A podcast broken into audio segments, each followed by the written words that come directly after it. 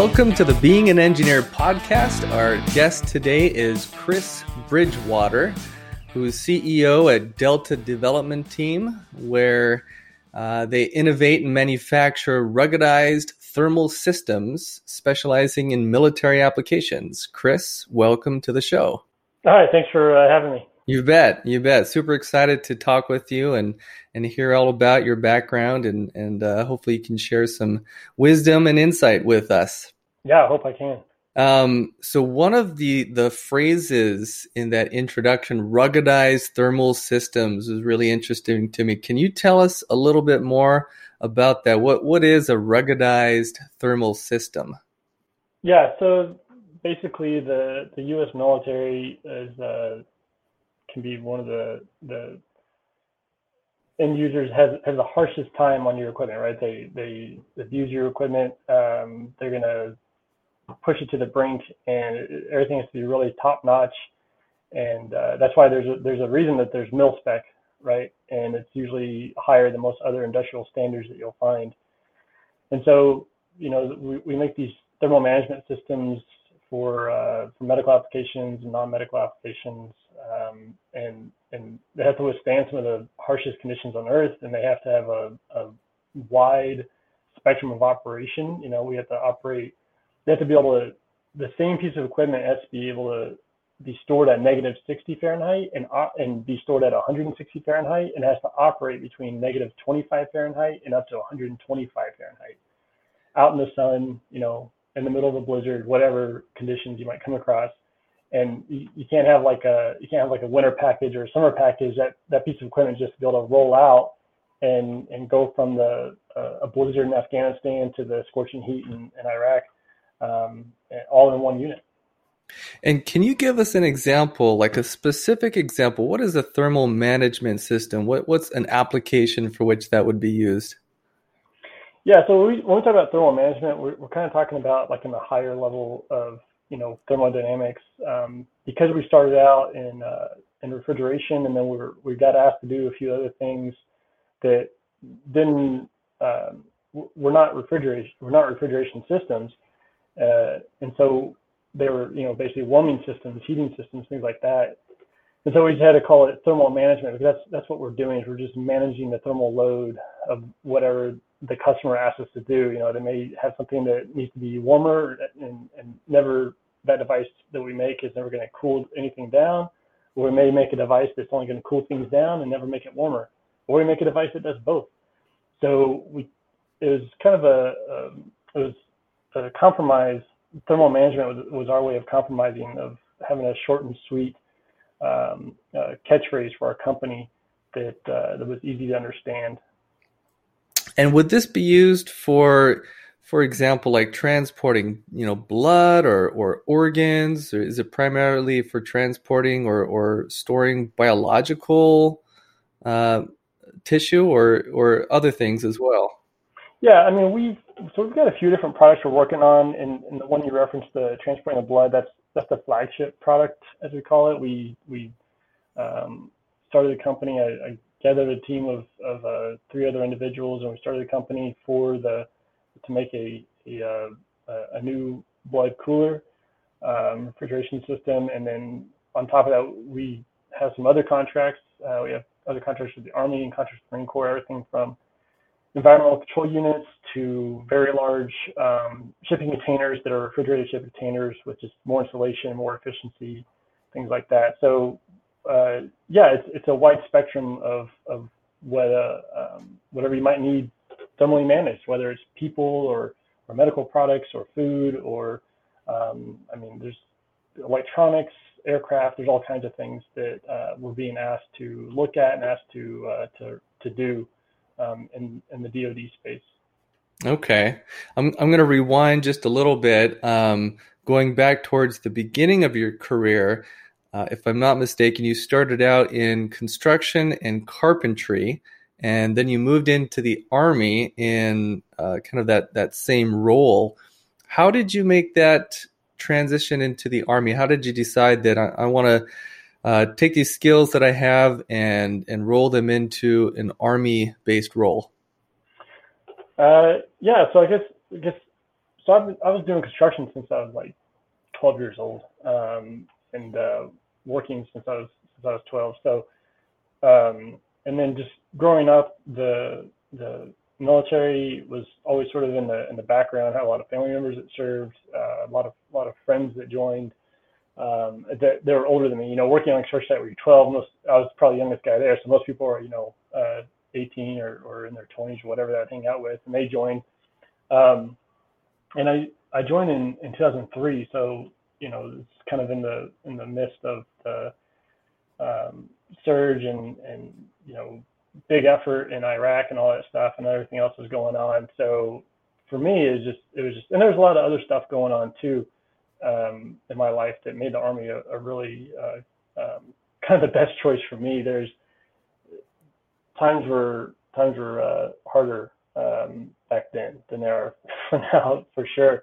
Um, and so, so you know, doing, you know, the reason I could get a job at 12 years old, it, it's, it's most most only job you can get is like you know construction or labor or things like that. And I was just sweeping floors and and and uh, bending bending nails, picking up nails and things like that. And so when I joined the army, they had they had a job for um, a, a carpenter, and I sort of got this romantic vision in my mind of I wanted to be building a a, a shelter for some um, uh, for in some third world country to to help better people's lives, you know, and over there, and and um, so that's and that's why I joined, and I did eventually get to get to do that.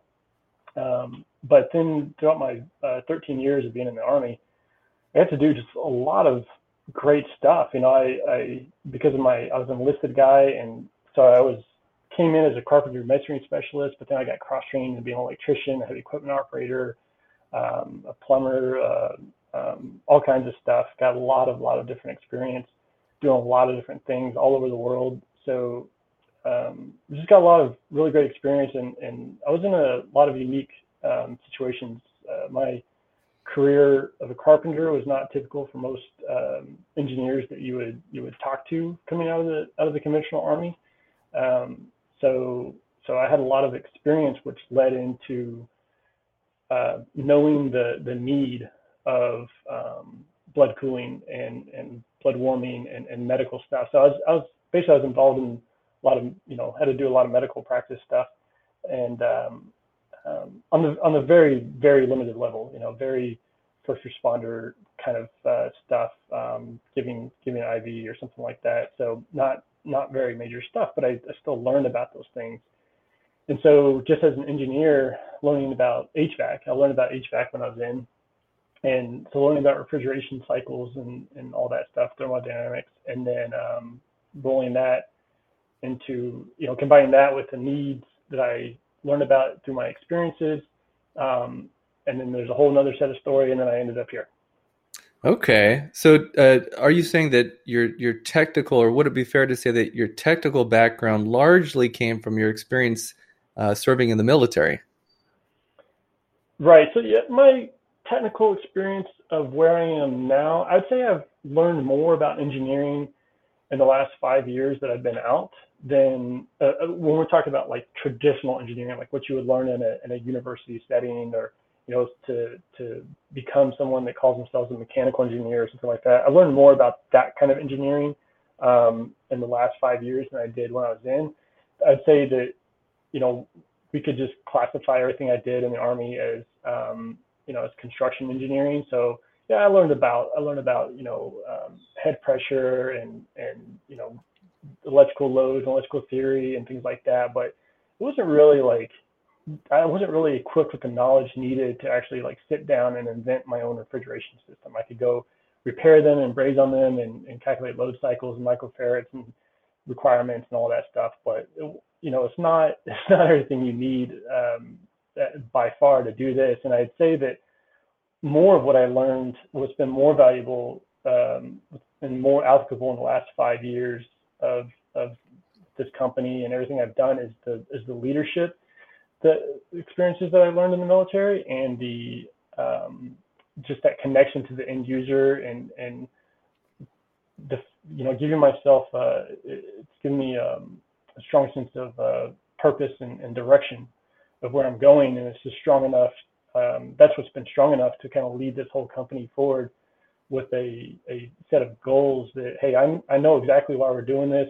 Um, I, have been there. I know how it's going to be used um, and, and i know the people are going to use this. So um, it's it's kind of defined my my path going forward. So i would say that that yeah the the technical stuff it gave me a good base foundation to learn about engineering stuff but what's been more useful and more applicable is, is the leadership and, and the use case scenarios. There's there's a lot there that I, I want to kind of unpack and, and talk about. I hate that word unpack. Can't believe I just used it. But uh, um, uh, maybe let's start with uh, you mentioned uh, so much of your technical background, especially your more current technical background, comes from uh, I guess you could call it um, on the field training or experience. And uh, when I graduated college, I, I did a mechanical engineering degree. I graduated college. There was very little that I had learned in school that I could take and directly apply and be immediately useful to my first employer. Yeah. And most of the value that I ended up being able to provide to my employer was what I learned, you know, on the job. Now, you work with several degreed engineers. Um, do you have any any feelings or experience about um, how useful is what you learn in school versus what you really just pick up in a professional working environment? Yeah. So let me let me start by saying on, to that question that um, whatever I say next, I want to say that that you know there there is there is it is important to have uh, formal degrees in place and, and getting a mechanical engineering degree or getting an engineering degree is, is highly valuable. Um, now, to, to, to put on my CEO hat and, and talk about, um, um, the, you know, there's a, there's a lot in that question, right? I mean, there's, uh, when I've, I've done interviews of, of, you know, I put a job call and I get, you know, I get 100 applications um, for one position.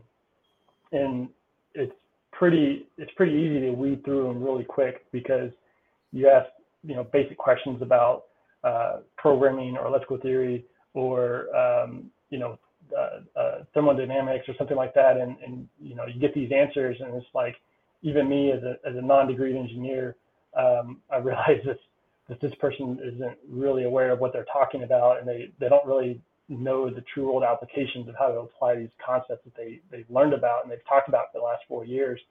Um, and, and, that's really disheartening about the not necessarily on the individual because you know these individuals could be a, a 4.0 GPA uh, student on, on the honors and, and, and, involved in all kinds of stuff, but you know they can't sit down and, and crank out a, a basic solid model for me in Onshape or SolidWorks or something like that. They can't do a basic load calculation in Excel spreadsheet. They can't do basic C programming or something like that.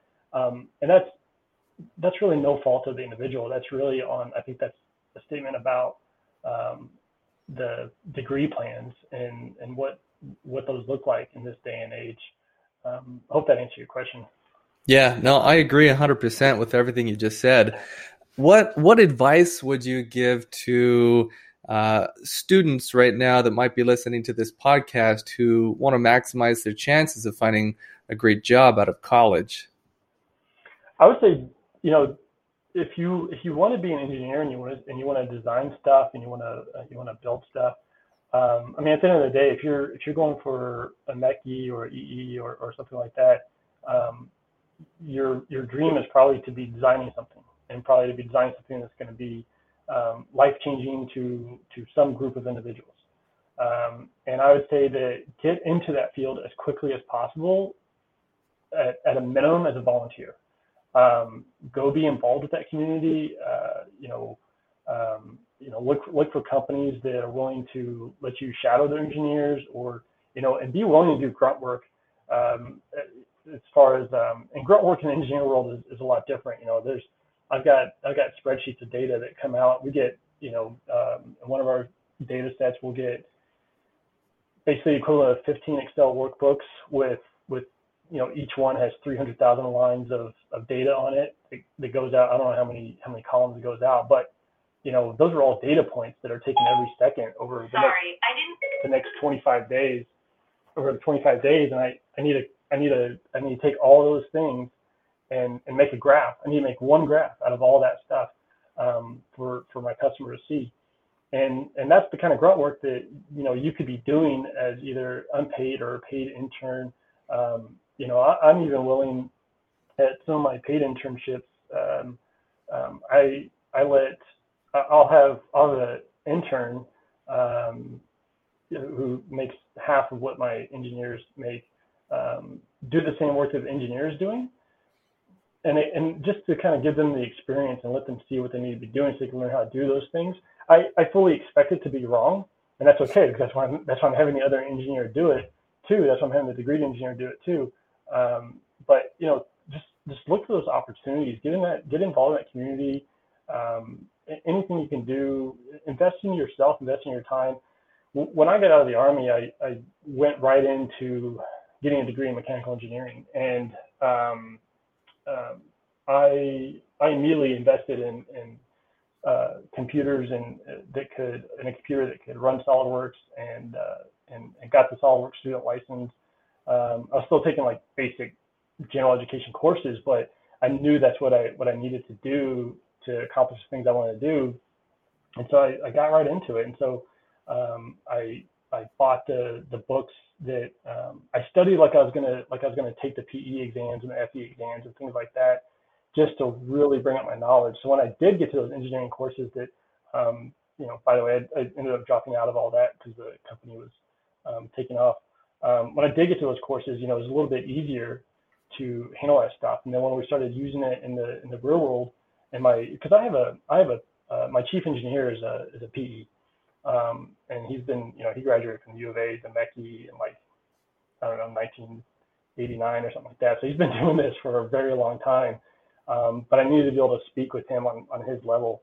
And, and I just went out and, and just, just kept my nose in the books, like every, every book I could find on stuff and learning terminology. And, and if they're, um, because I started out when I got, you know, I got out of the army, I was an employee at another company working with engineers, I was just a I was a technician, right? So I was just putting things together for them, and I would just I would hear them talk about stuff, and I would write that stuff down. I'd go research it later, figure out what they're talking about, and then just ask them questions, um, and uh, and just just you know work for free basically and did that grunt work.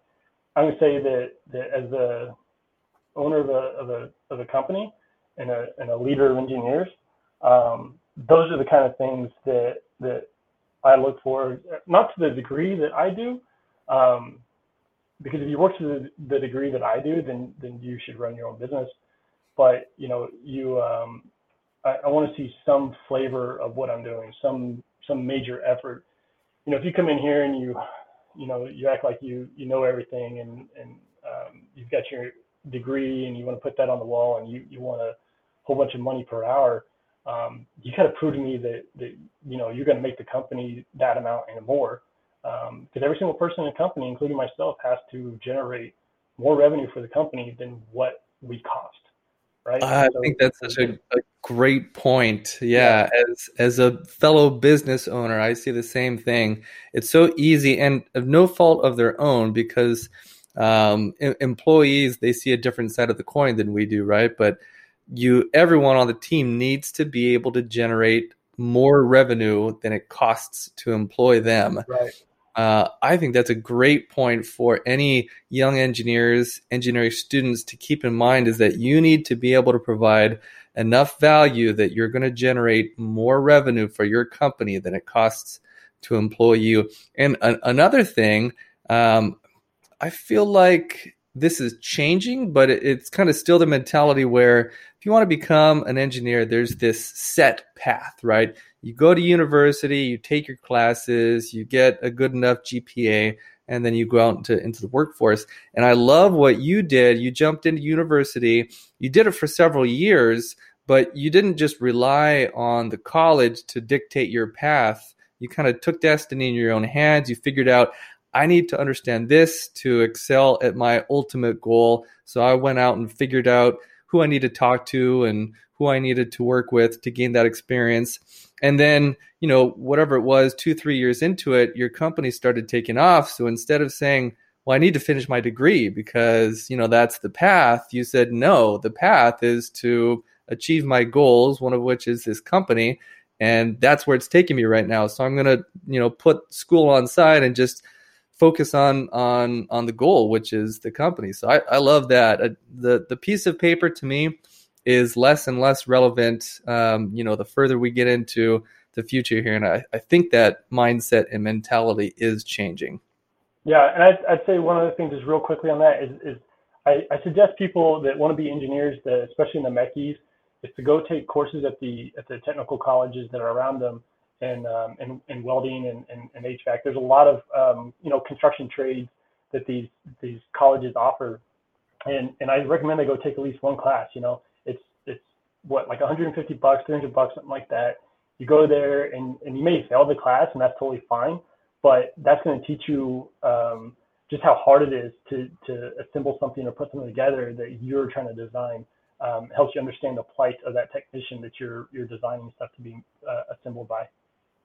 Yeah, I, I love telling young engineers who are hungry for experience to go go to Goodwill and find some products and buy them for like two dollars each.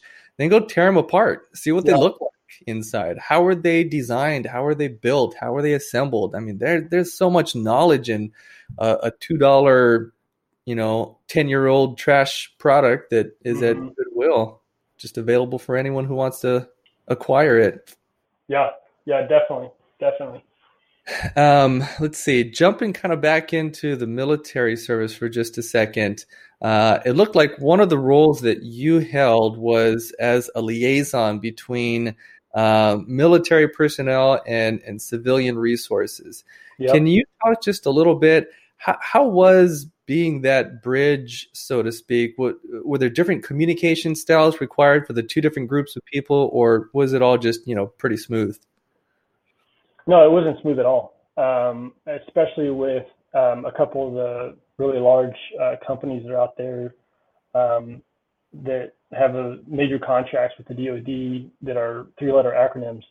Um, those guys were the some of the worst people that I've ever met um, we literally had soldiers getting electrocuted and, and you know oh dying because of their really bad work and because they just refused to follow the directions and they just thought, oh, this is just some you know army base in the middle of nowhere. It doesn't need to be up to code. Um, but there's no shortcutting electrical code, right? It's it's got you know grounding is grounding, and there's no way around that. So working working with those guys, you know, yeah, I had to have um, I had to have a different set of, of uh, terminology. I, I, working with those uh, civilian contractors and, and inspecting their work and um, uh, signing off on it and then ultimately getting them paid. Um, and then resolving issues too, you know, that, that were out there on the, on the battlefield. Um, I was part of a team to go around and inspect um, a, def- a, bunch of different work sites that were, were being done and just found a lot of uh, fraud, waste, and abuse uh, coming from you know American contractors, American contracting companies, and and people on the ground that just didn't care. Um, I will say that the um, Fluor the is a major um, contracting company. They're they were stellar. They they came in and they just fixed so many things for free. Like they, you know, they went outside of their their contract agreements to make sure that we had everything we need. Um, we as in soldiers that were there. Um, so I give give major props to them. They taught me a lot of great stuff. Those guys there, um, I still talk to a lot of them. I've been friends with them for the last, you know, 11 years now. Um, so they, they were, they were great. Um, and part of, so part of that experience is what drove me to make this company is that, uh, and that's, it's kind of in our, in our mission statement and our, our employee handbooks and our culture, culture handbook is that, you know, we, my goal, there are a lot of, there's in, in my industry. So that was construction, and now we're in the in the you know thermal management. And there are a lot of other companies in this industry, and they suck, and they make all kinds of false claims and false promises, and and you know mind and, and it may they, those products may work great in the civilian sector, but they make these claims in the DoD side of things, and I can tell you that, that it just doesn't work. All right, and and um, um, it's a hindrance to the war fighters. And so our focus is that we are we're transparent with our end users. We are we are we support them 100%. Um, we we do not compromise uh, quality. Um, if it's if it's a hard challenge, we don't go with the easy solution. We we figure out a way to make that solution work. We figure out that challenge and, and make it work. Um, and it's it it you know maybe you can you can kind of hear me getting passionate about it, and I and I a little bit, a little bit. Do it. I do. You know, I, I run this way. I run this way so that um, we can be we can be better. Right. It's easy to be better than than what's currently out there, and and it's it's all those lessons I learned with those contractors overseas um, it, it's part of what motivates me to to have my own company and, and, be a contractor specifically to the DoD because I want to provide that better service to the guys that that I was, right? Yeah. Well, let's let's talk about uh, your company a little bit. How how did uh, Delta Development Team get started? So basically, what happened was we I I um I left the army, and my last assignment, like I'd say like five or six months, I can't remember exactly. I'd say about a little bit longer than that.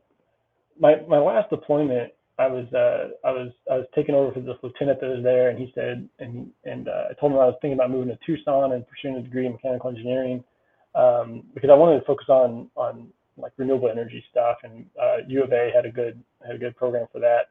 Um, and the lieutenant I was replacing, he said, "Oh, I grew up in Tucson. I went to University of Arizona, and I got my degree in mechanical engineering from University of Arizona. And I used to work for this company there in, in Tucson, and I think they could use somebody like you." And I said, oh, "Okay, great." So he got me in contact with with that company, and then and then uh, the guy that was his boss um, hired me. And so there were three employees at that company, and um, we were there, and and uh, I was I was working, and of course my my nature is that um, I, have been kind of an entrepreneur from from from the get go, from since I was a little kid. And I was always looking for a better way to to make things better. And of course, I wanted to do stuff for the DoD because that was the industry that I knew, and I was passionate about about getting back and helping those guys. And and I saw this. I kept seeing this this call for this for this blood cooler, and I you know I knew that the ones that you know I knew that basically the ones that we had were just unusable.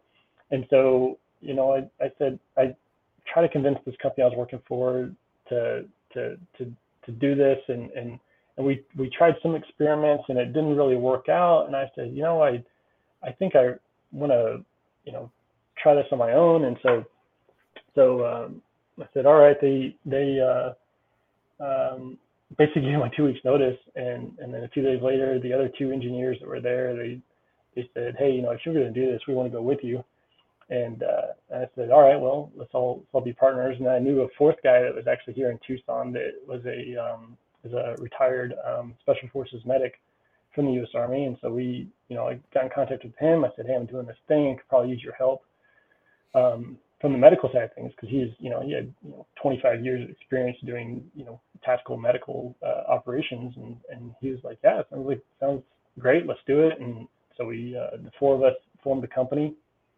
um, the the other veteran and myself, we have uh, majority ownership, so we're a service disabled veteran a small business. Um, so when we started the started the company, we got a we got a subcontract um, to to do a, a large. Um, we had no money. I, I, wanted to do the blood cooler, but we had we had no money for it, and so um, we got a subcontract uh, to do the Tricon, um, which is a food food refrigeration system and we made that more efficient. And then, and then through that, we just we got more contracts and more contracts. And and uh, I'd say that first year, um, just kind of talking about how the so we've been around for two years. Um, we'll, and uh, we uh, so it'll actually be two years in in, in August. So um, yeah, so I founded I founded in August of, of 2018. Um, and that first year, as soon as we had money coming in, I was on planes and I was all over the place. I did, I think, I, I think in 2019, I did about 180,000 miles in the air, 200,000 miles in the air, something like that. Um, just going to every single event, meeting with every contract officer I could, meeting with every anybody that I thought was gonna help get us some money. Um, I I was knocking on the door and I was talking to them and I was showing them what we're doing. And um, um, just through through all those efforts and the efforts of my my teammates here, my co-owners, um, we've you know, they they too they they they were knocking on doors too, and they were at, talking to everybody they knew and and um, getting everybody we could could involved in it, end users and customers and all kinds of stuff. Um, and from there, we've we've just grown like like I mean, hardly a time for business development anymore. It's it's not a great position to be in, but um, we're so busy with the contracts that we have, and and just more contracts are coming off of those things without really a lot of effort.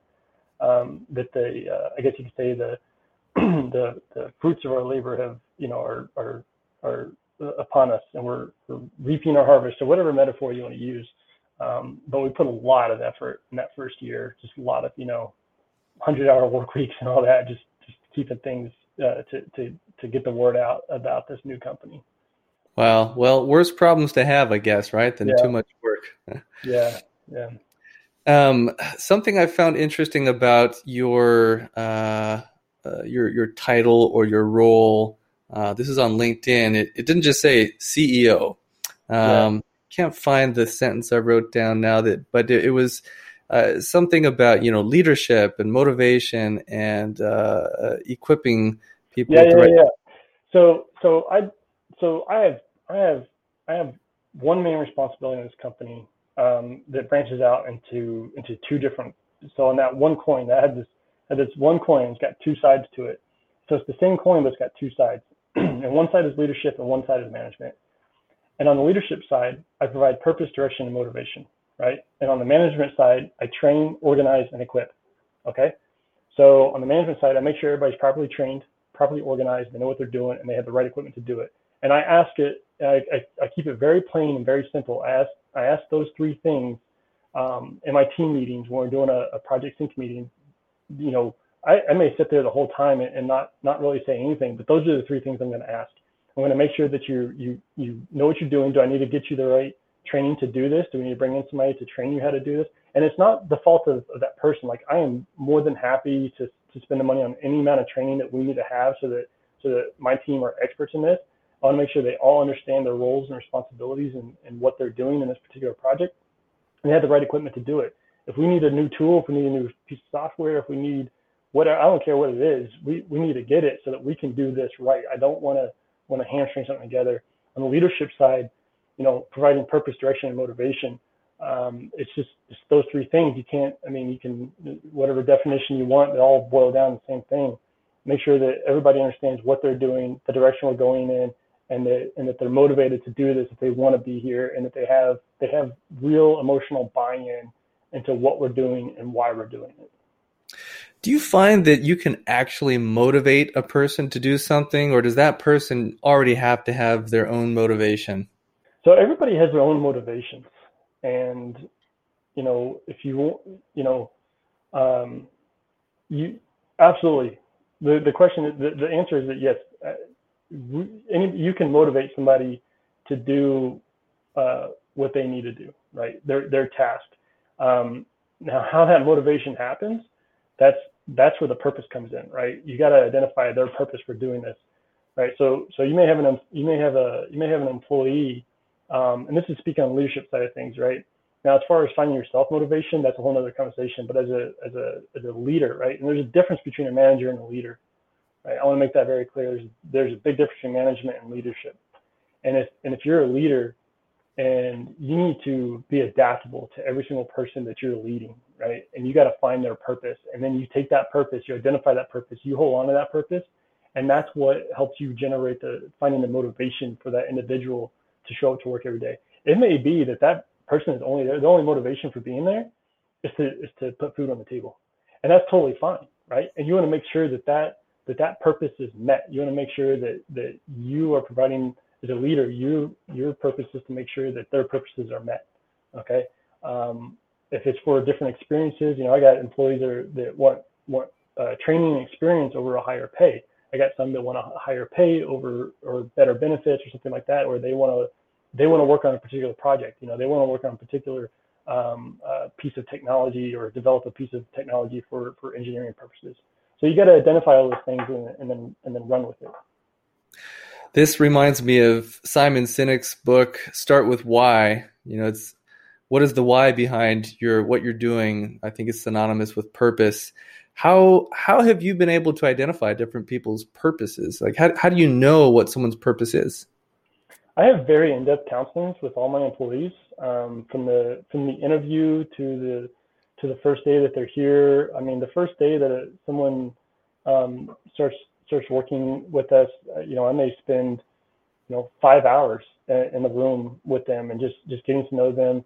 Um, you know, on a up until the up until this uh, coronavirus thing, I would I would every week I made it a point to take at least one of the employees um, to to lunch, and I would cycle that out, and I would you know pay for the lunch, um, you know, out of, out of my own pocket, and just just make it a, a hour and a half, two hour lunch, and just talk to them, um, whatever they want to talk about. I'll just just kind of get to know them and just let them talk and and uh, just hear what they have to say. Um, and then I just you know keep keep all that in my mind and and uh, um, um, you know we we've all got our own own challenges. We've all got our own uh, paradigms that we're we're dealing with, and and uh, I, I, try to track all that the best I can, and and respect all that, and uh, re- kind of revolve um, the the um, the counseling, the the formal counselings I do. You know, they they identify the the career path for for that individual um, within this company. Because when I everybody I've hired, everybody that works here, that I envision they're going to work here for at least ten years. Like like nobody's leaving, right? And and um, because we're, we're building a team, we're building a family here, and and, and everybody's going to be very intimate with each other. And so I, I got to know those things. And so I had this career progression laid out based on all those all those lunches, all those side conversations, all those you know whatever. Um, I, I, I try to cater all that stuff as much as I can. I mean, there's there's there's comes a point where like it's a little bit you, know, you can't go too in depth and, and something's gotta gotta let go. But um, to the best of my ability, to the best of my time available, I try to do the best I can, and that counts for a lot. Counts for a lot, really, with the employees. That's fantastic. That's huge. Um, we're getting towards the end of our time here, so maybe just one or two more questions. Um, are there any best practices that you and your team have developed with respect to engineering and product development that you can share with us? Like, what what are the checklists that you go through? What are the the the approaches that you take to product development that have uh, proven to be useful? Um, so you want to do sync meetings as much as possible not as well, not as much as possible, but you want to have you want to have the brainstorming sessions. You want to foster those brainstorming sessions. You want to provide that equipment. A lot of whiteboards, right? Um, sounds sounds like a simple answer, but really whiteboards are are are huge and and for great on the spot uh, brainstorming. I think there's I think we have you know four whiteboards for every employee that's here. Um, so um, you want to have that, and then you want to get, you want to bring the engineers and the you want to bring the you want to bring the engineers, the product development, the the sales staff. Like you want to bring all them in in the very beginning. Um, you want to have a really good set of, of standards for um, and a process for product development. You know, there's the we use the the mission model canvas, uh, which is the same as the as the you know the business model canvas, but it's it's different for for DoD stuff. So the mission model canvas, right? Like what are we trying to accomplish here? And then every person has to input their their two cents on um, how well they how how much success they think that that program is going to have um, before even like investing in in, in uh, basic designs or, or SolidWorks drawings or something like that. Um, just just a lot of collaboration, a lot of open discussion, um, and then to that end with with the open discussion, like just being very frank with each other and and uh, working with individuals, either you know um, um, personalities, right? Getting down to the personalities. So that's um, did I answer your question? Yeah, I hear a lot of, of different ways of saying communication, probably more than that, but definitely hitting hard on communication, which is something I've found to be the case as well. We have we have a virtual team. We're all kind of in the you know same geographical space, but mostly we work from home. Uh, we have an office also, but a lot of times it's just more convenient and uh, honestly effective to to work from home. So that's what we do. And to keep everyone communicating, we'll we'll have a, a daily huddle. You know, everyone jumps on a, a Hangouts call. Uh, we do that every day, and then we also have what we call Launchpad, which is Monday every week. We spend a little bit more time, and everyone talks about what are we doing this week, what are the goals this week, yep. and it gives everyone really good sense for what's going on company wide and then it gives you know the the project manager engineering manager a chance to make sure that he knows each team member is really clear on on what they're supposed to be doing. So agreed 100% communication is so critical and just yeah. finding tools to facilitate that yeah we have a company wide one on wednesday all hands meeting on wednesdays every every every wednesday at the same time and then throughout the week monday tuesdays and thursdays i have uh, uh, product specific uh, project product and project specific meetings where I sit on every single one of those. Um, and may be not, you know, obviously not the whole company's in there, not every engineer is in those meetings, but um, you know, at least have one person tracking. It doesn't have to be the CEO, it could be the CEO, it could be whatever, but have one person tracking, you know, every single uh, project that's going on and understanding the the conflicts, you know, the scheduling conflicts between between all those things and the challenges going on. So yeah, definitely uh, sync meetings and, and, and keep them quick, keep them short, get in there, get your information out, figure out what the problems are, and then get out of there. Yes. Oh, I can't stand verbose people. I just can't stand it. Tell me what yeah. you need and then leave. That's it. yeah. Yeah, exactly. Essential engineer. yeah. Chit chat. Well, uh, last question. I'll lighten it up a little bit. What's the best compliment you've ever received? Um, the best compliment I've ever received there's one that sticks out in my mind. I got it's been like like a year or so ago, and I had just started doing this, and I I, I invested in, in some nice suits, and um, and I, I started this company. I, I wore you know I had had a military haircut and get my face shaved and all that stuff, and I was wearing wearing the suits and and um, you know the military is a lot about you know we call dress right dress and very formal and like you know we have gig, gig lines and shoes are shined and, and my shoelaces go right over left and a lot of different intricacies like that. And I sort of adapted that into the civilian um, attire, and I, I, wore my tie and, and all that stuff. And um, I was going to a lot of events here in Tucson. If I wasn't flying, I was I was here in Tucson at some event, some small business event. And there's a there's a, a guy here that, that he runs the uh, he runs the local chapter of the, of the, of the Arizona Tech Council, and uh, and I he you know we run into all these events, or kept running into him, kept running into him, um, I'd say like the, the 13th, 14th time that, that ran to the same event.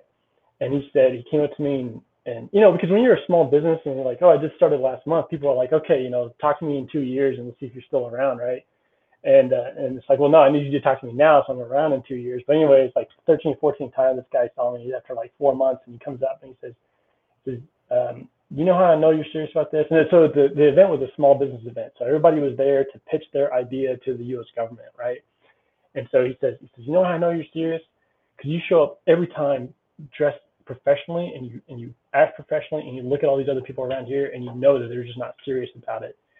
And um, and and that for some reason that sort of like even though I, I get strange looks about always being formal and always having the tie on, always always being being there at all these events until like I could tell you what was going to happen every second of the event over and over. Um, you know, it sort of felt like validation, like like it was it was noticed, it was appreciated by someone who's who's who's a very much a, a superior in this in this industry in the tech industry um, that's been around for a long time, and and and he was he was appreciative of the professionalism, and he too always shows up, you know, professional. I've seen him in a tuxedo at, at an event before, so um, you know, it was it was um, I'm sure I've, I've received a much, you know, I've got other ones about a about a, a full-bird colonel that stopped his car when I was in Afghanistan. He got out and he asked me, if, you know, he called me by my call sign, asked me if that's who I was, and I got up, my uniform was all ragged, and he's like, like just keep doing what you're doing, my guys appreciate it, and that was that wow. was really cool, you know, and it's like because I was flying all over Afghanistan by myself, like fixing things and doing different missions for contractors and stuff, and this guy, this full-bird colonel, like knew somehow knew who I was. I was sitting on a bench outside on the flight line waiting on another helicopter to go to another outpost, and this guy just this full-bird colonel just saw me. So that um, must have made your year. That's incredible. Yeah, yeah, it was really cool. It was really cool. So um, I know, and I don't want to hijack. I know we got some. I know we're like down in the second here. I wonder if I can make some recommendations for some books here. Please, absolutely. Okay, so so there's there's four books here that have really made a difference in the last two years about business and growth and all that stuff. And I'm just going to rattle them off real quickly and hopefully people can Google them and find them. All right. So the first one is Think and Grow Rich. Think and Grow Rich uh, by Napoleon Hill. Um, you can get the revised 21st century one. It, was written a long time ago. It's a really great book. The next one is Traction Traction, Get a Grip on Your Business. Uh, that's by Gino uh, Wickman. Um, and then uh, Grow by uh, Jim uh, Stengel, Stengel, and then the E Myth, uh, an E Myth revisited by Michael Gerber. Um, those those four books I've I've read and reread numerous times. I've I've implemented um, um, a lot of things from from those books, and, and they've they've really helped the company uh, continue to grow and, and have helped us build a really great platform for for you know continued um, uh, growth and, and success. Um, so it's it, I, I, I would be remiss if I did not uh, do do a shout out to those four books. That's great. Uh, it sounds like we have very similar libraries based on those four book recommendations. Probably do. Probably do. Yeah. Well, Chris, thank you so much for spending some time with me and sharing your your wisdom and your insights. Uh, I really appreciate it. Super impressed with what you've done in, in a really short amount of time with with Delta. Um, uh, if if people want to get a hold of you, you know, for for business or otherwise, what's the best way that they can get a hold of you? Um, just go to our website and fill out the uh, contact form, and then and then uh, myself and, and a couple other people in the company will get the emails. Um, our phone numbers are on there too. Um, leave a leave a voicemail and and, uh, and we'll call you back. You know the just the overwhelming number of spam emails and, and phone calls I get, I, I, I just can't answer every single one that comes through. But um, yeah, you know, serious inquiries and things like that, I'll, I'll definitely or people are looking for advice um, on stuff. Engineers are looking for advice, young engineers, young entrepreneurs, whatever. Um, and I, I say young entrepreneurs. I've only been doing this for two years, but um, you know, if if, if uh, we've we've got a very healthy uh, company here, um, we've got about a 12 month runway. So so we're doing pretty good. Um, I'm happy to I'm happy to pro bono, you know, talk to people. If, if those if I didn't get a lot of free advice, a lot of good free advice, you know, not all free advice is good. If I didn't get that advice, I wouldn't be where I am today. So I'm, I'm happy to pay it forward and, uh, and, and do what I can. And the website address is? Uh, it should be deltadevteam.com. Deltadevteam.com. Great. Yeah, Delta Dev Team. Yeah, deltadevteam.com. will get you right there. Confirmed. All right. All right, Chris. Well, again, thank you so much. Um, really appreciate you having uh, uh, spending some time with us. And uh, anything else that, that you want to say before we end? I just really appreciate you having me. Really, really flattering. Um, and, uh, and and and maybe do it do it again next year. So Sounds good. Yeah, we'll make a re- recurring appointment for this. Yeah. All right. See you later. See you. I'm Aaron Moncur, founder of Pipeline Design and Engineering. If you liked what you heard today, please leave us a positive review. It really helps other people find the show. To learn how your engineering team can leverage our team's expertise in developing turnkey custom test fixtures, automated equipment, and product design, visit us at testfixturedesign.com. Thanks for listening.